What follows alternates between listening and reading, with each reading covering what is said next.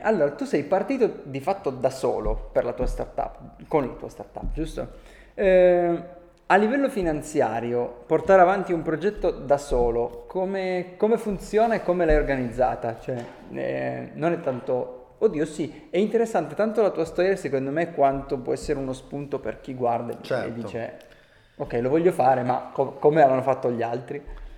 Allora, sconsiglio di partire da soli.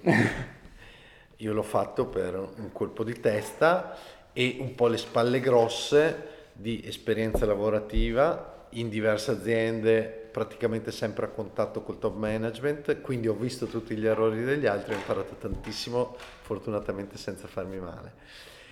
E ho l'esperienza di una precedente startup che è ancora attiva, quindi le spalle si sono ingrossate anche nel settore, proprio, fiducia anche, esatto, dai. E tanta voglia appunto di risolvere la questione della mobilità dando una spinta in una formula che sia un business. Come si può fare se proprio uno non vuole ascoltare il mio consiglio di non partire da solo? Ci vogliono sicuramente delle finanze, ok?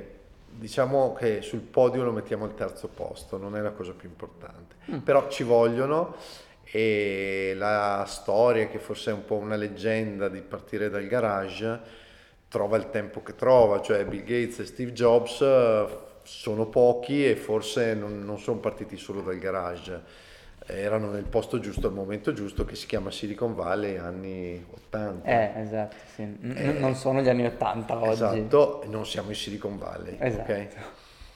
Quindi delle finanze servono. Per dare una cifra, una startup media, secondo me, se non ha nel cassetto qualcosa come 100.000 euro fa fatica. Non che io abbia speso queste cifre, però... avendo l'esperienza ho anche compensato con altre cose, con partenariati, con cose simili. E poi bisogna anche riuscire a dormire, cioè se ti servono 30.000 euro non puoi averne 30, devi averne 50, ok? Quindi un po' di margine.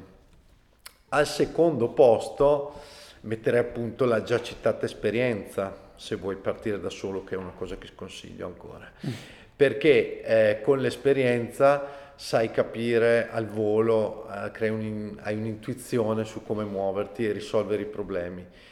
Hai anche la freddezza, il pelo sullo stomaco di superare varie questioni, partner che possono cambiare progetto e tu resti a piedi e potresti andare in crisi. Per esempio, nel nostro caso, un'app che non è più stata seguita per un periodo e in questo momento di stallo ci vuole molta freddezza e trovare una soluzione, un nuovo partner che la prenda in mano. Al primo posto il team, chiaramente, perché qualunque idea, se in mano delle persone e più teste, non una sola, quindi anche al primo posto dico non partite da soli, c'è la possibilità di modificarla e cambiarla. Quando si parla di pivot io sorrido, perché è come dire nel minestrone c'è la verdura, è ovvio, no? Fare startup è un pivot continuo, sono le montagne russe, sono il surf, dipende da come si muovono le onde, quindi questo lo fai solo con le persone. Per cui partire da solo è sbagliato. Se uno lo vuole fare sa che subito dopo deve lavorare con la cosa più importante al primo posto, che sono le persone che lo aiuteranno a modulare l'idea, a tararla, partendo dal team, i mentor, chiunque può aiutare, incubatori, stando attenti anche a trovare quelli giusti e più adatti. Non so perché mi vedo sempre molto più giallo degli altri, guarda che tu hai una carnagione molto più viva e io sono giallo. No? È un po' più gialla questa, dici? Sì. Il muro giallo tu e io il muro bianco. Perché questa luce è chiara e quella è forse più gialla. Quella è più gialla. No, quella per assurdo su di te. Io ho questa qua. Ma...